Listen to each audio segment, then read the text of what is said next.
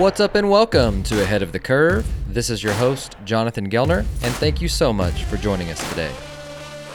This podcast is powered by Stick and Ball TV, the baseball and softball streaming platform. If you're a coach looking for resources to help you get better, then Stick and Ball is just for you. With weekly updated videos from some of the best softball and baseball coaches in the country, it's an absolute slam dunk no brainer. Check them out at stickandball.tv or on the Stick and Ball TV mobile app. On today's show, we have on Dane Fujinaka, head baseball coach at Hawaii Pacific University. Dane comes to HPU from coaching in the Toronto Blue Jays minor league system and has so since 2019. He spent last season as the manager of the Blue Jays Dominican Summer League team, and before that, he was an assistant coach at Illinois State in 2019 where he helped the Redbirds to a Missouri Valley Co-Championship and an NCAA tournament berth before joining the Blue Jays. He has also coached at Sacramento State, William Jessup, and Menlo College. As a player, the new Sharks skipper was an academic all-WAC performer as a catcher at Sacramento State, where he started 135 games for the Hornets. He finished his collegiate baseball playing career at Menlo, where he started all 54 games. So on the show, we discuss a whirlwind of a fall for Dane. We talk about his first 100 days on the job, and we dive deep into the everyday look of what they're doing to build a culture right now. You're going to love this episode with Dane Fujinaka. Dane, welcome to the show. Hey, thanks, Jonathan. Appreciate you having me on, man. Pumped yeah, man. Yeah. I guess I should have said aloha. yep, yep. Aloha means cool, hello man. means. I love you means everything in in Hawaii. Oh, that's that's that's perfect. Yeah. And so I I say that knowing that you know you you just got the job at Hawaii Pacific a little while ago, and and so it's really really excited to get to to hear what you know you're in the midst of it right now, and uh, and so I'm really excited to just kind of see the the ground floor of of the foundation that you're laying. And so walk us through a little bit about you know your transition because it it's like we're again uh, you've been on the job for less than 100 days. And so tell us a little bit about uh, you know previously you were in the dominican as a manager which is a, another really cool experience. And then you got this job and then it's like okay now what do we do? So just kind of walk us through that process a little bit. Uh, you can talk about hit on the interview process or any direction that you want to go but I'd, I'd love to hear about it. Yeah. So Oh man, I'll take you back to so I started. I was in the Dominican, um, uh, managing our Dominican summer league for for the Toronto Blue Jays, and that was my second year um, doing that. Um, 2020 being, you know, we didn't have a season, so um, this was my first year managing, and um, we were doing well. We were in in second place. Um, I was loving it up in the Dominican, and um, one of my one of my like goals in in life um, when I started career was to become a head coach, a head head college baseball coach, um, and uh, I'd written a go down uh, at the beginning of the year saying that you know I wanted to interview for one head coaching job, college head coaching job um, by the end of the year. So um, we're about midway through the season. It's it's June, and um, obviously that's kind of when the coaching carousel goes goes around, and um, I come to find out the um, previous head coach Dallas Correa um, had left to take a position at the University of Hawaii, um, and this position opened. So uh, I immediately texted him and, and asked kind of what the scoop was, and then um, he told me that there's a new athletic director and um, and to contact her. So I emailed her, and and I think she had been on the job for about a week. Uh, and she emailed me back within five minutes saying that you know they're going to interview me. Um, I didn't hear from I, I, applied online and everything. And I didn't hear from them for about a month. Um, so I, I kind of thought at that point, um, you know, I didn't I didn't get it or they had moved on. But I kept asking around to to see you know if anyone got the job and and no, they hadn't they hadn't hired anyone yet. And it was probably right around August first and um, and uh, I think it might have been like around the first week of August, and they, they finally got back to me saying that they wanted to interview me. Um, and again, you know, we're we're middle of our season and we're doing well. We're in second place, a few games behind first place, and um, and so I went through the interview process, and um, it was it was it was weird because in the Dominican, you know, the the Wi-Fi is not as good as you can imagine, and the electricity is not as good.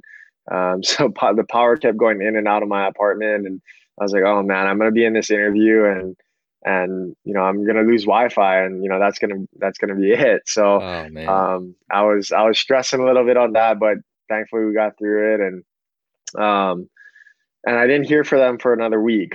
Um, so at that point, I was I was you know really anxious and obviously um, wanting to know what was going on, and I'd kind of heard that who the other applicants were, and um, I I learned that I had had a pretty good shot of getting it. So um, at that point, it was you know um, I had to communicate that to the Blue Jays, obviously, and um, you know super appreciative of of you know their the way they took care of me and the last couple years, and um, they allowed me to you know interview and and whatnot. So um, well, another week, another week goes by, and and I I get another call saying I'm a finalist, and then um, another week goes by and um, saying that I got it. So it was a bit of a process, and by the time I got the job, uh, or the, by the time I knew I got the job, was about mid September. Um, and this the kids had already been in class for over a month. Um, and then I, I, get home to Hawaii. I, I ended up leaving our, our Dominican Summer League team uh, a week and a half before the season ended, which which was a bummer because they actually ended up winning the the entire Dominican Summer League, which I was super pumped about. Um, but bummed I couldn't be there at the same time. Sure. Uh, but got home and and started um, on September 23rd uh, was my first day, and by then we were two months in the school and we had started fall ball the the very next week, and um, it, it, went really fast, man. It it it uh, flew by, and, and now we're done with the fall. So feels like That's it just crazy. started yesterday. man, yeah. So are you uh are you like are you from Hawaii? Did you is that where you grew up? Yep, yep. So born and raised in Hawaii. Um, played you know little league and high school ball over here at Mid Pac, and uh, went to go play college ball at Sacramento State for four years mm-hmm. under Reggie Christiansen. Um, sure. And then I, I, moved over to Menlo College my last year to play under Jake McKinley, who's now. Oh, yeah, uh, yeah, he's great. Yeah, yeah. So he's he's doing well with the Brewers. He's pretty high up there now, and mm-hmm. um, kind of followed his his coaching path the last few years. Oh, yeah, I read that on your bio, and I was like, oh, like two former guests of the show, Jake, and yeah, yeah, yeah. So you obviously learned under two of the best, and and uh, it's just i'm sure it's been a, a whirlwind because you're, you're moving from the dominican and then you're back in hawaii and time changes and kids are already in school and so i'd love to hear like what did that first meeting look like because they had they're already signed like they're already there they're already going through school and they don't get to know they haven't gotten to know you yet so like how how is it planning for that and then just slowly building that relationship and that that system of trust that you're continuing to build now but uh, what what was that first meeting like? Sure. Yeah. No. That that first meeting. So, I mean, it, like I said, it was you know two months into into school, and they had gone without a head coach the entire summer and and starting school. So, my first question was, you know, is there still a team? And um, you know, the the two the three previous assistants that that stayed on the staff, uh, Jordan Kurokawa, Brian Zablan, and Carlos Ramirez did a really good job keeping those guys together and um, you know let them know that hey we're gonna get a head coach and he's gonna come on soon. So that first meeting was huge. I mean we got everybody together and um, in person so they could finally meet me and and the rest of the staff and um, we just kind of talked about you know some of the things that they they wanted to keep in the program and some of the things that um, they wanted to improve and what they're looking for in their experience in the next few years of their career here at HPU. But what I did actually before the meeting was have them fill out a, a survey on on you know Google Google Forms or whatever, and mm-hmm. um, I just asked a few questions of you know what's what's a couple of things that you enjoyed the last few years at HPU. Cool. Um, you know, what are you looking forward to the next few years? What are you know some of your strengths, some of the things you're you know wanting to work on, and and so forth. And um, a lot of them had very similar answers, and I was pretty shocked to to learn that you know the culture of the team was was actually really strong. Um, and that you know I, I didn't think I needed to do much work as far as um, you know bringing in bringing in a, a, brotherhood or a family type environment and um, one when I when I asked them you know what's one of the things that that went really well the last few years. Ninety five percent of them said that you know they enjoyed the brotherhood and and the family culture that they had created. Um, I love it. So in the in our first meeting, that was one thing that I addressed and made sure to tell them that you know we're going to do everything we can to protect that.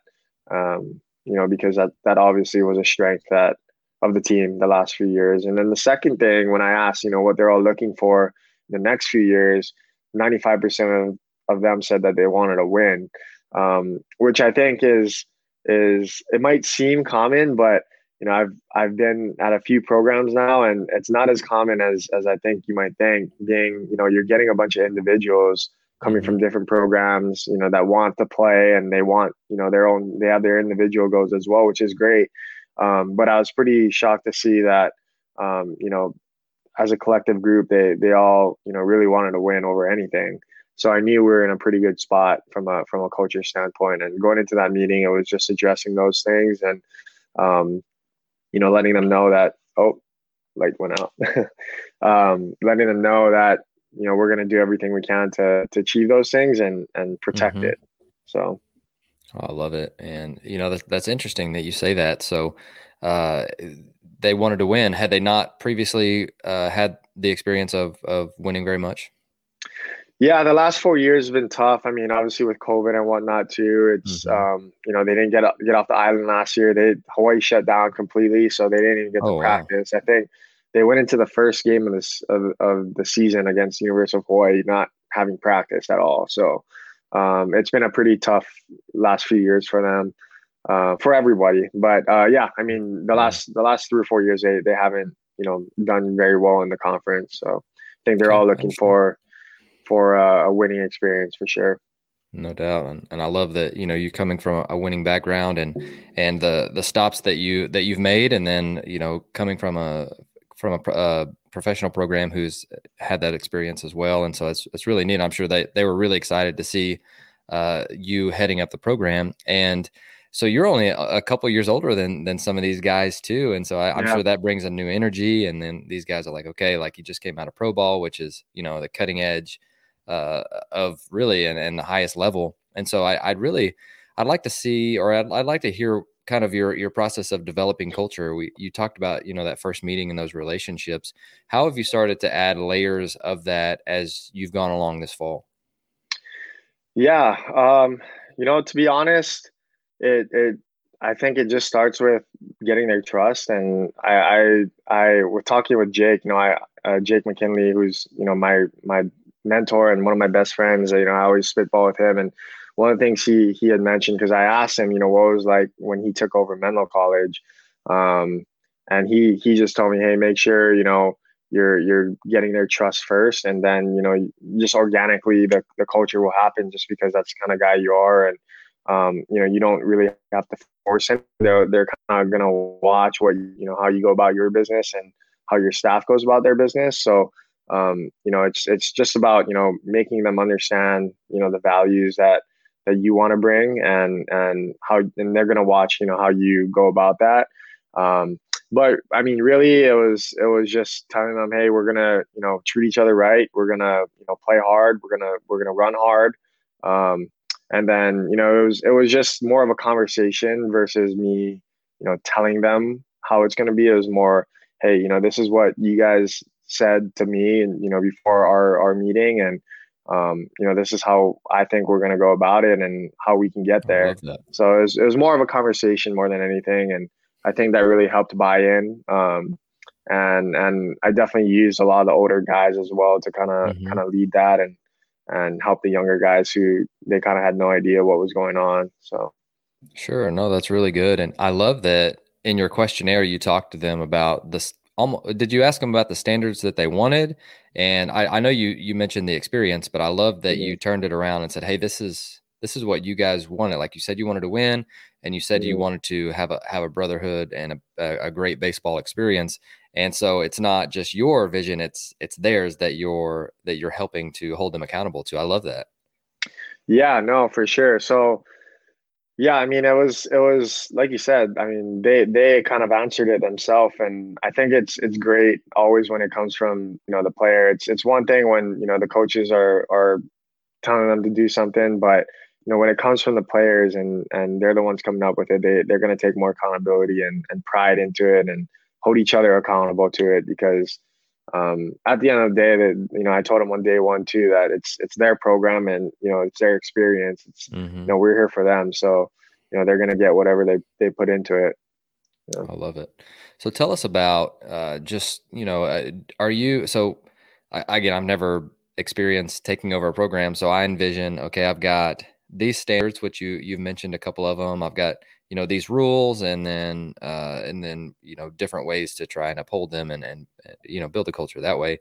Mm. and so I, would love to hear you know like your system of how did did you do something similar to that? Because again I, i'm just spitballing here because i've never been a head coach before. Yeah. Yeah so um, one of the things we did in, in, the beginning of the fall was just you know I, I gave them a contract and a lot of it was just you know basic basic rules that you know pretty much any college baseball team has to follow. And um, one of them was a gpa standard. Um, obviously you know not getting arrested and and you know following the law is one thing and uh, making sure we're on time you know um, making sure we're respecting other people not only our teammates but everybody. So I, I had a contract that i had them sign. Um, but that was one way i was you know going to make sure that that we're able to hold them accountable. Um, and then you know, the second thing was, you know, when guys mess up, it's holding them accountable. That's that's the tough part, especially I think as a first year coach, where you know I, I obviously want all of our guys to to like me, and I think I'd be lying if I said I didn't care if they like me, but I, I do, and um, I have great relationships with all of them. But um, a lot of times it it comes with holding them accountable. So um, there are a couple of times when guys showed up late, and some of our better players showed up late, where you know, I just I sent them home. I you know told them try again tomorrow, and um, they all understood. Um, we actually had had one guy, you know, say it wasn't you know working out for him, and that's totally fine if you know guys don't don't want to abide by the the team standards. And um, you know, I said day one that I was going to protect that culture, so um, you know I, I made sure I did, and um, and yeah, I mean, it, it just goes goes to holding them accountable. Once you hold hold a couple guys accountable day one, mm-hmm. you know, it, it kind of plays itself out. And and and it's not like I was mad at them or or blew them up or yelled at them in front, embarrassed them in front of the whole team. It was a conversation where I said, "Hey, man, like you're you're late, and it's uh, like I'm sorry. You you know, I'm not mad at you. It's just that's just how it is. So sure. just don't be late." um, yeah. And you know, for the most part, they they understood and never happen again. So, um, cool. I think the biggest thing is, you know, when you set standards and rules, you, you have to hold them accountable. Sure. Um, and, you know, for the most part, they, they, they're gonna, you know, respect you for that. I think when mm-hmm. they start to lose respect is when you set rules and don't follow through on them. No doubt, no doubt, and and you you've talked about uh, several of them already, and so you're making the one you don't you, i don't know if you mentioned this or not but it, it, sounds like you have a few that you're sticking to. You don't have a ton. And so that clarity piece too is hey this is what winners do. You said you wanted to be a winner and we're clearly clearly outlining what we expect here. And you didn't come through with that. So try again tomorrow is basically the conversation. Like right. you're not getting mad. You're not yet you know it's just but hey here's what you said you were going to do. You didn't do it. Try again tomorrow. Like uh, it's it's I, I really yeah like it's super simple. Yeah yeah mm-hmm. i mean it's it's yeah, I mean, it was we the two rules in the contract was one be on time and two be a good teammate, and everything falls mm, under be a good teammate. It. So, sure. um, I mean, yeah, it just takes one or two times to tell them to kick them out of practice and take away the thing that you know they love, and mm-hmm. it it never happens again. So, sure, um, yeah, I really like no. That.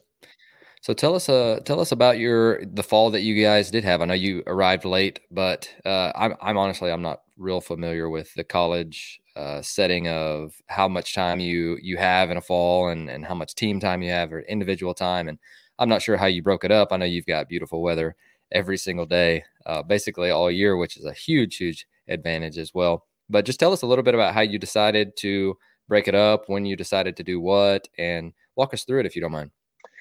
Yeah. So, oh man, like I said, we, you know, I got hired on on September 23rd, and we started fall ball on October 1st. And in, in NCAA, you know, college baseball, you have 45 days to practice as a team. So, um, you know, we kind of hit the ground running. I, you know, the first couple couple weeks was just you know making sure that they're in shape and mm-hmm. um, kind of learning learning about them and and what you know um, they like to do and and what they don't like to do, what their strengths are, what their weaknesses are. So the first couple weeks was just kind of evaluating and and starting to build that relationship on the baseball field. Um, week three and on, we started the inner squad. Um, and and the way it would work was we'd practice Tuesday, Thursday, um, and then inner squad Friday, Saturday, Sunday, and then their off days, which you need two off days in in the fall. They were Monday, Wednesday for them to get their classes in and whatnot.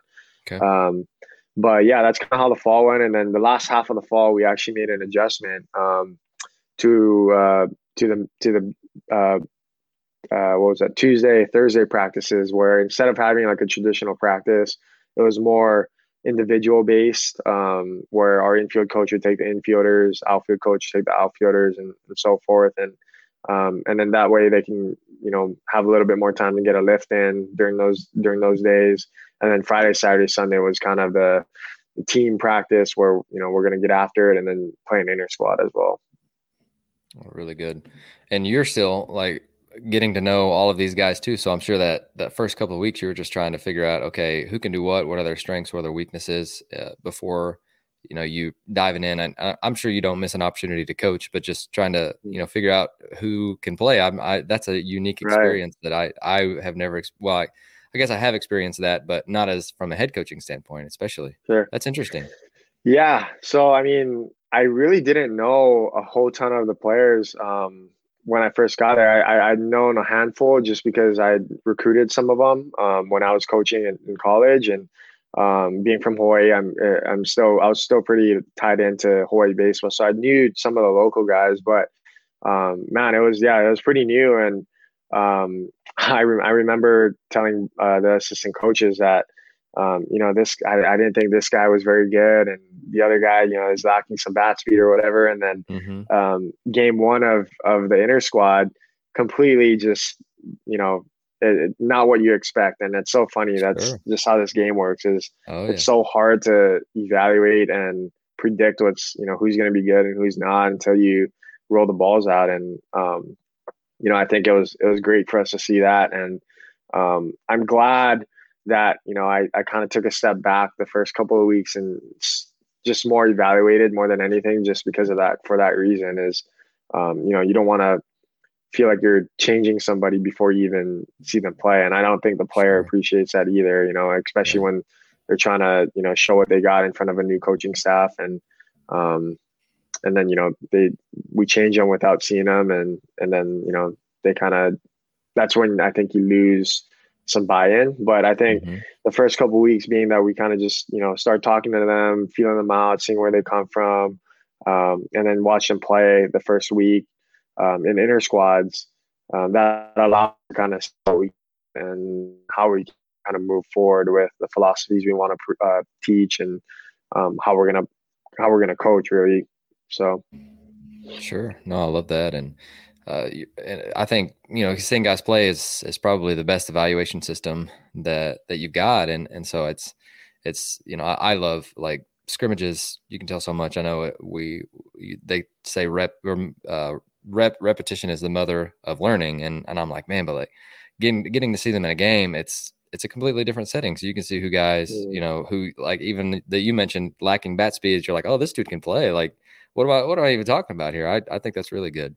Yeah, no, I should have got fired after week three when I there was like three guys, man, I couldn't hit the ball out of the cage in, in BP and they ended up beating our team in hits in the oh, fall. I was like, so good. I just never know. yeah, no, no doubt. When the lights turn on, it's it's yeah, great. So no. no, that's that's cool. But uh, but no, I I I, I want to talk a little bit about this. This is a question that I was just thinking about too. It's okay. So you guys are all the way like away from everybody on the mainland. I'm how hard is is that transition for them? And, and I know you, uh, you just got there, but I'm just thinking, man, that's that's got to be really tough to be a baseball player in Hawaii and then playing other teams in the mainland with school, with sleep, with the travel, and like I would love to hear what do what do you plan on doing to to kind of navigate that? And I know you're you're a Hawaii native, but mm.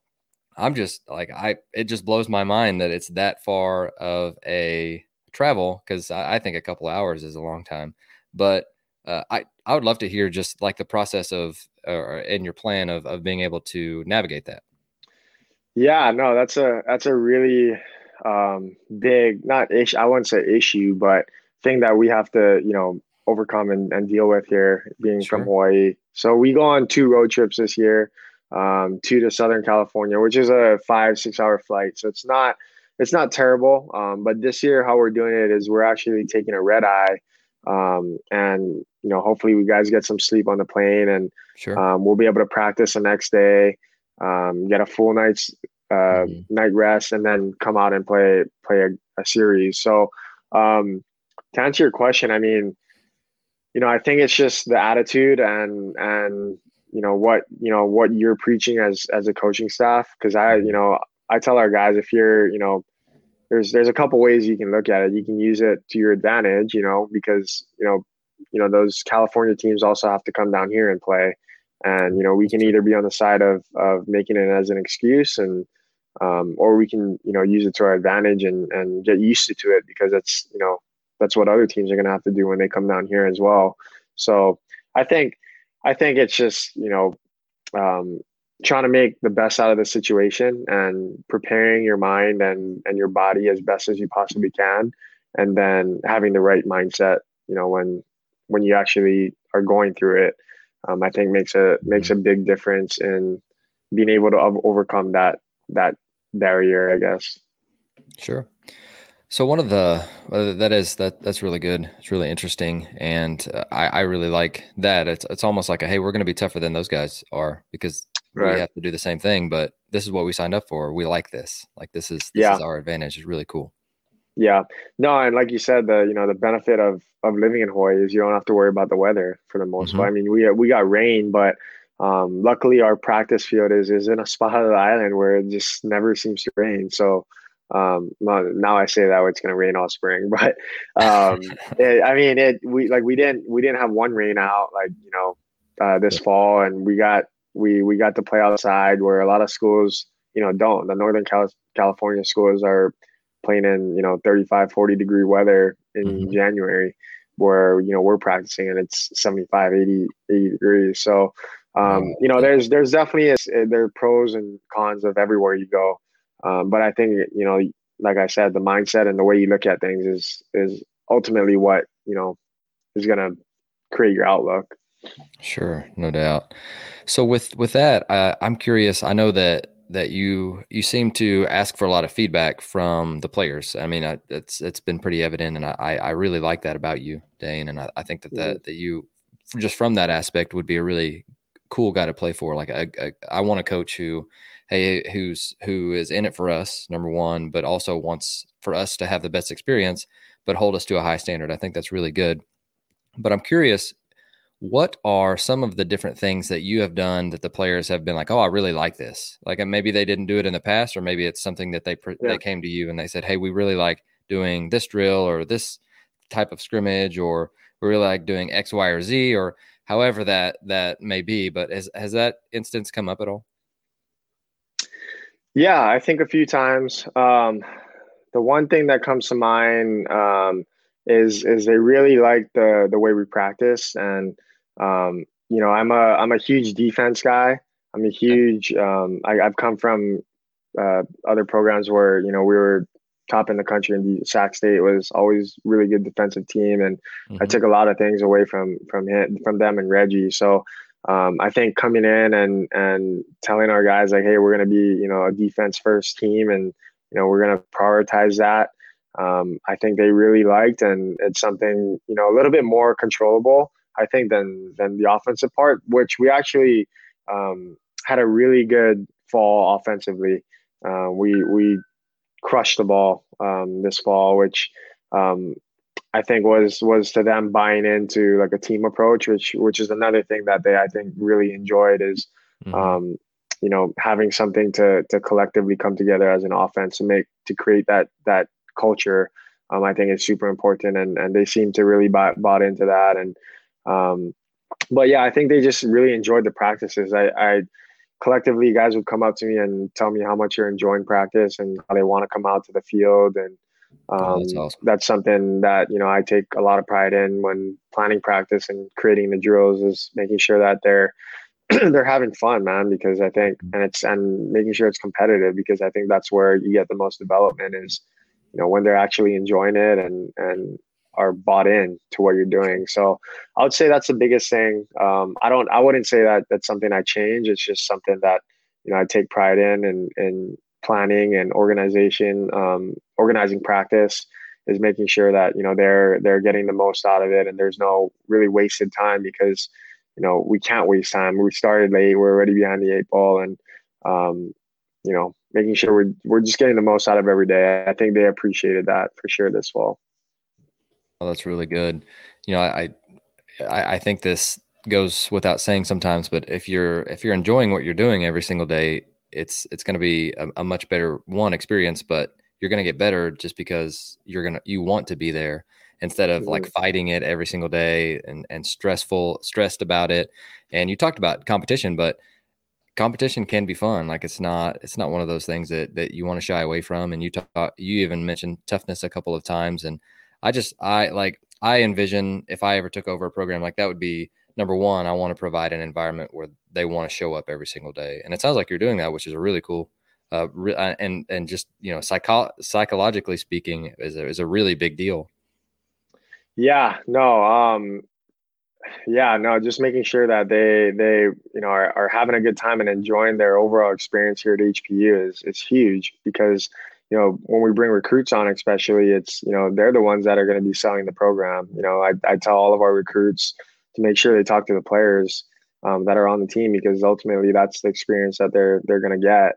Um, so yeah, I mean, you know, I, I think we treat our guys, our treat our guys really good and, and, you know, making sure that they're enjoying their time here. And, um, yeah, I mean, I, it's, it's, it's a lot of feedback for sure, you know, asking them, you know, Hey, you know, um, you know what you liked, what you didn't like this fall, what you think you know didn't wasn't beneficial, and and obviously there are times where you know we need to explain the things that we're doing, mm-hmm. um, and you know when guys say they didn't like something, because um, we obviously have a reason for for everything we do, but um, it's always good to have those conversations because that's what you know creates the buy-in is not just telling them to do something, but making sure they understand what they're doing. Um, so I think a good example of that is the weight room. Oh, that's I guess another thing that they you know we brought in okay. that um, they really enjoyed was was the weight room aspect of things. Uh, we lifted as a team, I think more than they have in the past, and um, we we were able to get a lot of weight equipment um, donated. So um, we got after it in the weight room this fall, which which they they really like. So that's another thing where um, uh, I think that that change was was really good for them. So, I love it.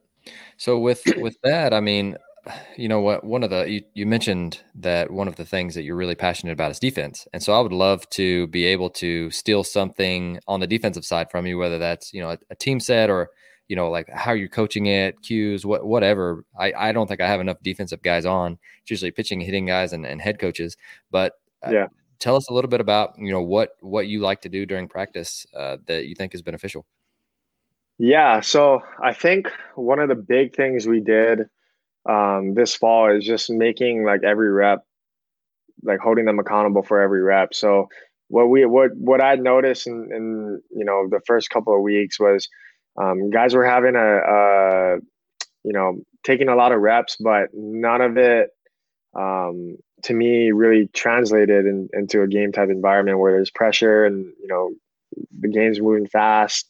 Um, so I think the biggest the biggest thing we did in the fall was just making sure they're accountable for every rep. So you know doing th- doing drills like 27 outs um, was something we do a ton at Sac State. Um, I remember it's just a way to you know put pressure on guys and sure. put them in an environment where you know um, there's a consequence and there's a reward um, for every rep or, or mistake that they make. So, um, you know, I think a lot of times you're going to see guys go up and down in, in those type of environments. But my message to them was like, look, like you guys were taking reps without any pressure. You know, there was, mm-hmm. it was kind of mindless. There was no um, focus. And, um, you know, those reps, like, you know, we can't use those reps in the game. Sure. Um, you know, now you're struggling when we put some pressure on you. Like, you have to understand that um, those are the type of reps that that we need from you guys from here on out. And you know, I think they started to understand the process of, of that and how you know maybe you know the results weren't as good as as the previous environment, but you know the environment is everything. So mm-hmm. I think I think for us as a coaching staff, our, our main goal was to, you know, just raise a level of focus by adding in some competition, by sure. um, adding in some pressure during practice. Um, and we still we still got the repetitions on on you know um, the Tuesday Thursday individual type practices, but mm-hmm. um, you know when it when it came time that team defense type stuff, we were going to do less, but with more intent and and focus. So um, I would say that was the biggest thing, and then two, just just emphasizing it and, and making it important because I think as a young player, you know, you're taught to hit and you're taught to, you know, that your bat gets you in the lineup. Um, mm-hmm. So you don't really put a ton of emphasis on the defense. And, um, you know, I think when you do, you know, I, I told all of our, all of our guys at the end of the fall that, you know, we're going to play the best, the, the, the best guys that give us the best chance on the def- on the defensive side. Um, and instantly you see them taking extra ground balls. You see them, you know, getting with the infield coach more versus going into the cage and, and doing flips. So um, I think it's just it's just valuing that and and telling them and making it important. Um, I think is the biggest thing because you know you'll you'll be shocked of what you know your guys can do it when you give them you know the expectations and and what you're looking for them. You know they'll they'll get it done. They'll find a way. Oh, really good. I I like that with uh with with that i i want to go back and let's talk about the because uh, I, I should have mentioned this this earlier and I think that this is a really cool topic too but what was it like getting to know the coaching staff we talked about the players did you know them at all and then i mean it's they st- they they did a lot of work for the program before you even showed up of keeping those guys together you mentioned that and mm-hmm. I'm, I'm sure you'll forever be indebted to them for that but tell us how you got to know them and how you guys started to gel as a group because I think that's I've never been part of that dynamic and I think that would be an interesting one as well. Sure, yeah. So uh, when I got the job, um, Carlos Ramirez, uh, he was a catching coach. Uh, Brian Zablon was the outfield coach, and then Jordan Kurokawa was um, the pitching coach last year. Um, and, and I know I knew all three of them personally. Um, Brian Zablon, our outfield coach, I played for growing up in uh, in Hawaii. We he was uh, help coach my my travel ball team that would go up to Arizona. So I I'd known him, um, and great guy. It was one of the best teammates that I've been around. Just you know, willing to do anything for the team, and mm-hmm. um, super humble and and just a great mentor for our guys. He's he's kind of like a father figure um, in that sort of speak. And Carlos Ramirez is is a catching guy, um, and he he's just like a diehard HPU guy. And I've known him for for a few years since I've gotten to coaching. Um, I'd see him at you know showcases, and you know, he's down in Hawaii every year. And um, when I heard he got um, on the staff here at HPU, I was super pumped for him. Um, but he's he's our catching guy, and his his son is the bullpen catcher for the Tampa Bay Rays.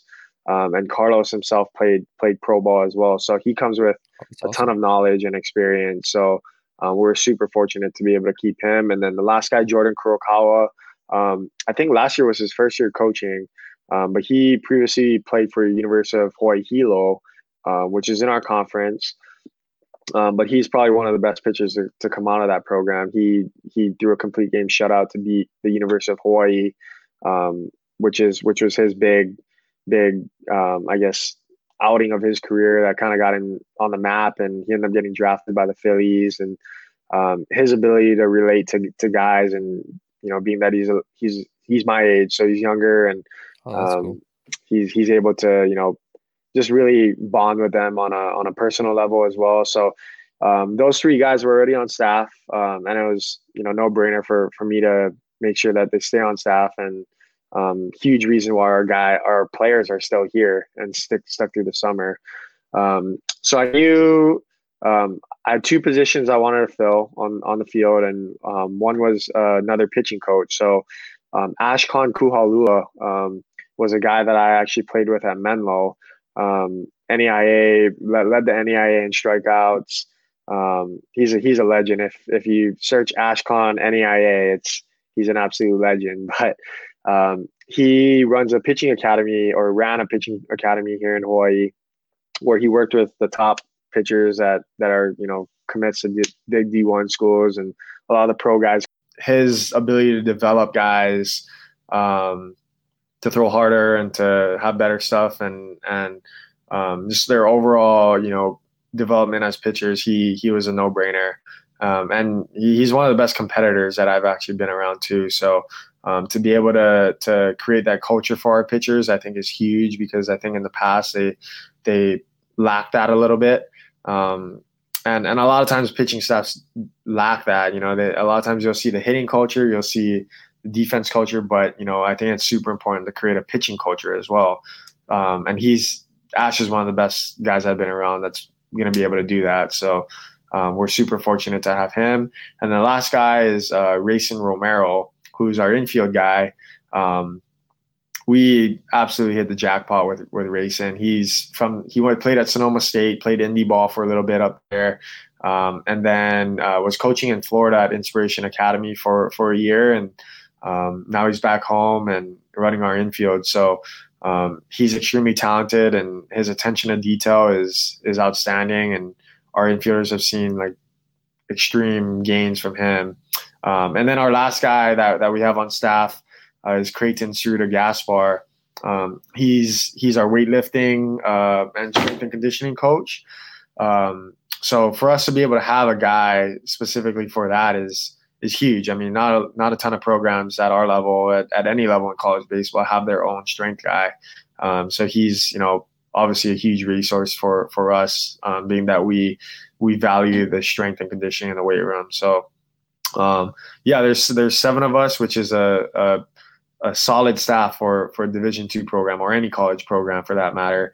Um, okay. and, and I'm super fortunate to to have guys at every position and in the weight room. So um, yeah, I mean, I couldn't couldn't say more good things about about our guys. I love that. Well, for our guests to get to know you a little bit better, and I I know that that we talked about uh, playing for some some extremely good uh, for some some really good coaches and Jake McKinley and, and Reggie Christiansen and and guys that really know the game. But I I want to know like what's what's the latest thing because I'm sure your your head is spinning this fall. I I can only imagine. But what's and what guys I, i'm sorry I, am laughing but i'm imagining myself in the same position i'm going and this question makes me laugh of what's the latest thing that you've learned? And i'm thinking man if i was in your spot it would be like what's the latest thing i've learned in this last hour? Right? But right, oh, right, man, right. It's, it's, it, it, that's good but what is what's something that's really stood out this fall? So i'll change the question for you. What's something that that's really stood out this fall that uh, you didn't know before or that you've been like okay like I had this idea going in, and now I've changed my mind about it being uh, being the head coach of this program. Sure. So I think um, I think I'd mentioned this before, but we had we had switched our our practice kind of a little bit from the first half to the second half of the fall. The first half, um, we are doing a lot of team stuff um, where you know we would take traditional BP, we'd have live reads, um, we do like 20 minutes of individual defense.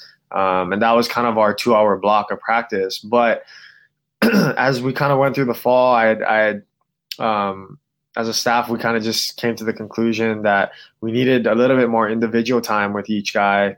Um, and we could, we, you know, we could do that by kind of breaking it up throughout the day versus, um, uh, versus coming in together as a team and, and having a two hour team practice. So, um, I think that's a that was probably one of the bigger changes we had this fall was just like changing the way or the the the uh, what am I looking for the organization or the the way that uh, the way we practice. So um, it was more individual towards the second half of the fall on, on the Tuesday Thursday versus in the beginning it was more of a team team type environment. And I think that really helped.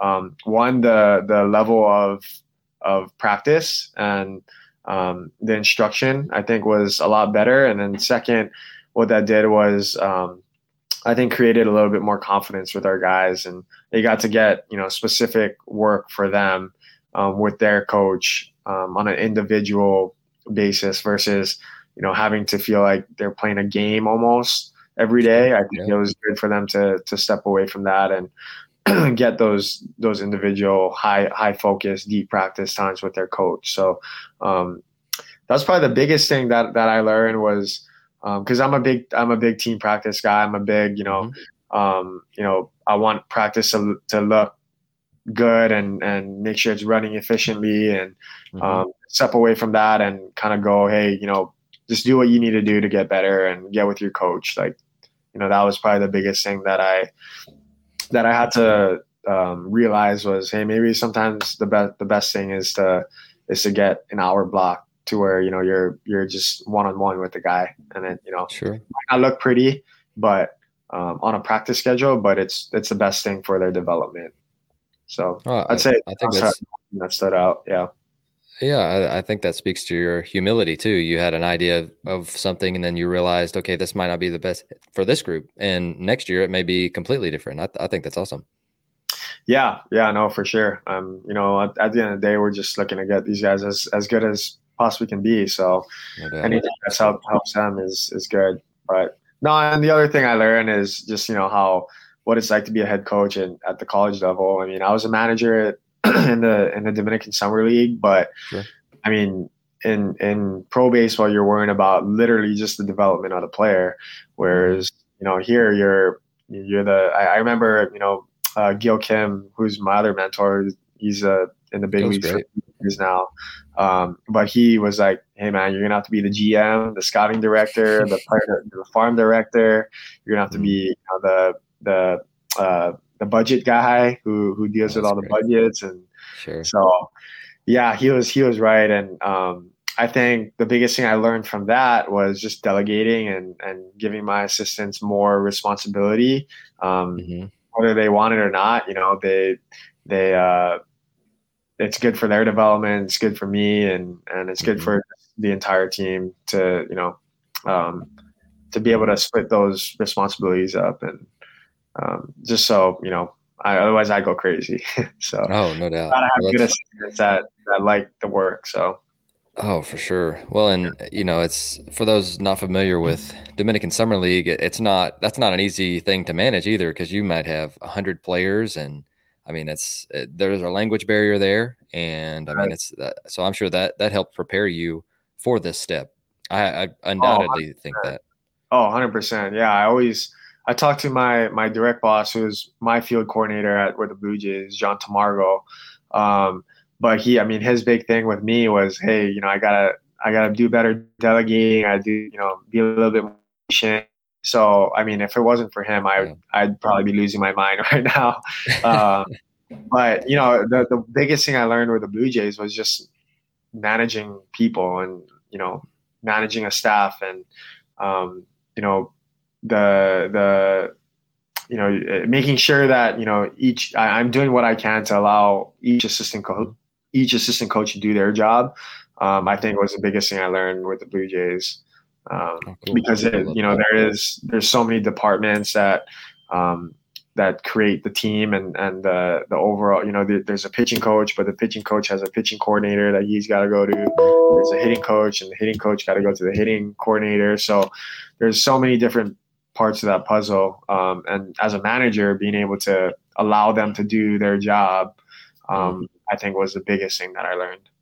Sure. No, I, I love that. I, and I love the experience. You're obviously self-reflective, which I think is really cool. And uh, I, I would love to hear. So are, are you, are you much of a reader? Yeah. Yeah. No, I definitely read, um, podcasts. I love podcasts. Sure. What, yeah. what are some of your favorites? So if we were, if you were going to, if you could buy a book for uh, any of our listeners, what would it be? And then some of the some of your favorite things to listen to. Yeah, so I think shoot, three books come to mind um, for just development purposes, like baseball development. I think uh, Top Dog was really good. Um, that talked a lot about you know the science of competition um, and how that relates to you know developing players and uh, culture wise. I like the Culture Code. Um, that was a good one. Um, and then the third one was the talent code. That was, uh, I guess, that's more for developing too, and kind of the science behind that. So, um, I would, I would definitely recommend those three books for anyone um, looking to get into coaching or looking for a new read.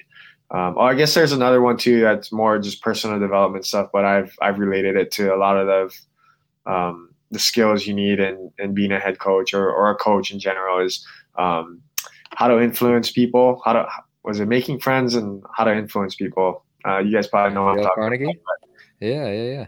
Yeah, yeah, yeah, yeah. So that was a oh, good that's one. A, that's a great book. It's hundred years old almost, I think. Yeah, no, but shoot, man, whoever wrote that was super smart. yeah, no, it's it's really good. I, I, I like that one too. That's probably on on my top five list. But uh, but anyways, Dan, man, I I appreciate your time, and uh, we are the day before Thanksgiving, and so I appreciate you cutting out some some time to to share with us today. What's a what's a Hawaii Thanksgiving look like? I'm curious.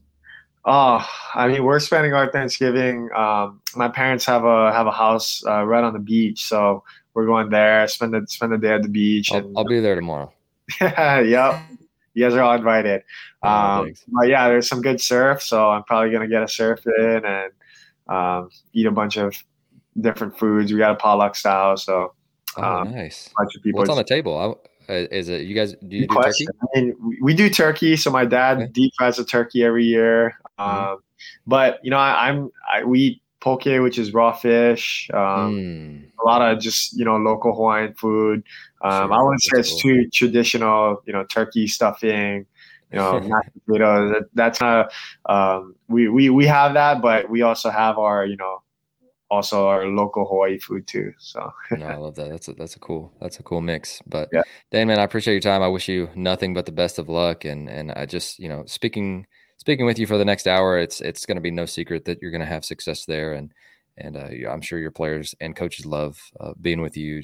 Humble guy, and and so I I appreciate it. I, I am really excited to get to talk with you more with a, with a newfounded friendship. But uh, it, here's here's your chance to talk to our listeners and anything that we covered or anything that you'd like to leave with them before you go. Yeah, no, first off, I mean, appreciate you having me on here, Jonathan. This is actually my first time doing something like this. So, oh, uh, you, you uh, killed it, dude. Thank you. Yeah, no, um, appreciate you and, and, and allowing me to be on here. But, um, no, I mean, I guess for whoever's listening, you know, I guess, you know, don't be afraid to, to put yourself out there and, and set goals. I think the biggest thing for me, um, at least within the last year, was just setting setting goals, and um, you'd be surprised, kind of you know how your your life you know organizes itself around around those goals once you have them in front of yourself and, and written down where you're looking at them every day. Um, so that's probably the biggest thing I would I would recommend. And and two, like you know, it's it's it's tough, man. Like it ain't easy, and um, it takes a ton of hard work and a sacrifice. But you know, that's that's why we do it. And and the reward is so so great. And being able to be on the baseball field coaching you know young men and and you know seeing them graduate and go off to you know build families and careers is um, it's why we're why we're doing it. And it makes all the sacrifice and hard work worth it. But um, those would be my two advice is is write down your goals and don't be afraid to work hard. So. Thank you for listening to ahead of the curve if you enjoyed the show, please consider leaving us a rating or review wherever you are listening. I also wanted to remind you that you can find the video portion at the AOTC channel on stickandball.tv. Have a great week.